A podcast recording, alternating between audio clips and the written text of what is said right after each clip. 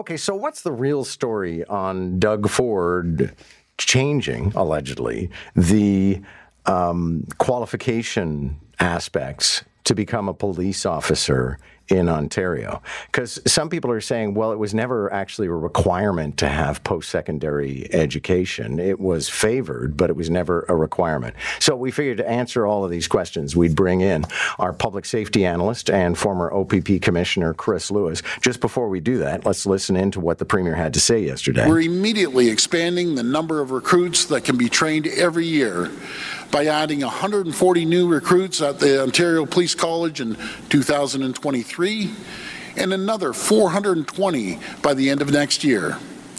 Together, these measures will help attract new recruits, break down financial barriers that may have stopped people from becoming a police officer, and build a pipeline of police officers ready to serve and push back against the growing tide of crime. Okay. Chris Lewis, it's nice to have you. Good morning, sir. Good morning, John. Okay, so I'll let you run with this because I don't I don't know what the qualifications are, but I've heard from a lot of police officers this morning who dispute that the premier is really changing anything.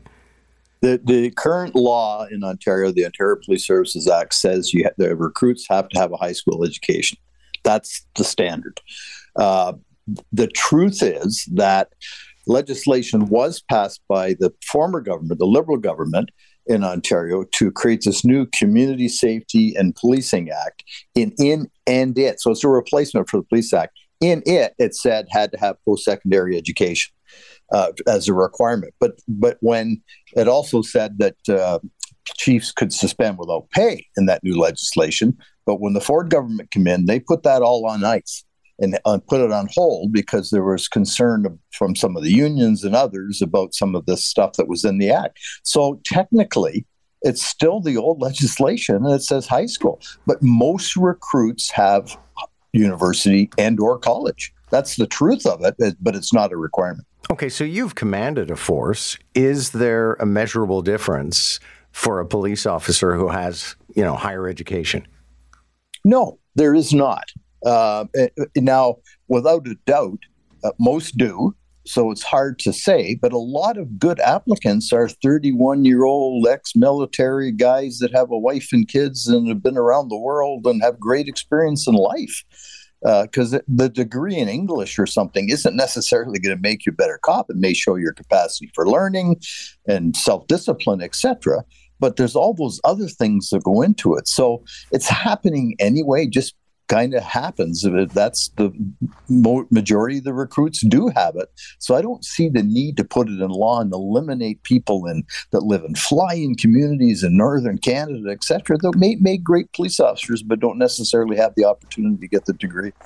Okay, I wasn't aware of the fact that we had a, a shortage of recruits. Do we actually not have enough people who want to be police officers? Because I would think it's a it's a good job and it pays well it's a good job that pays well. I mean, it's a huge commitment and there's risks involved, but it's it is a great career.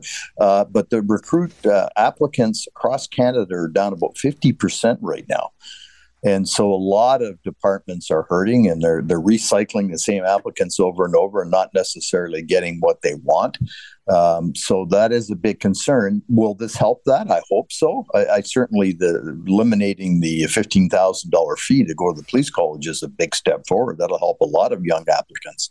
Um, but anyway, it's it's certainly more than a degree, John. Uh, but anything uh, that can be done on that other financial front will help. Thank you. Good to have you this morning. Anytime, my friend. Take care. Chris Lewis is the former commissioner of the OPP. He's now our public safety analyst.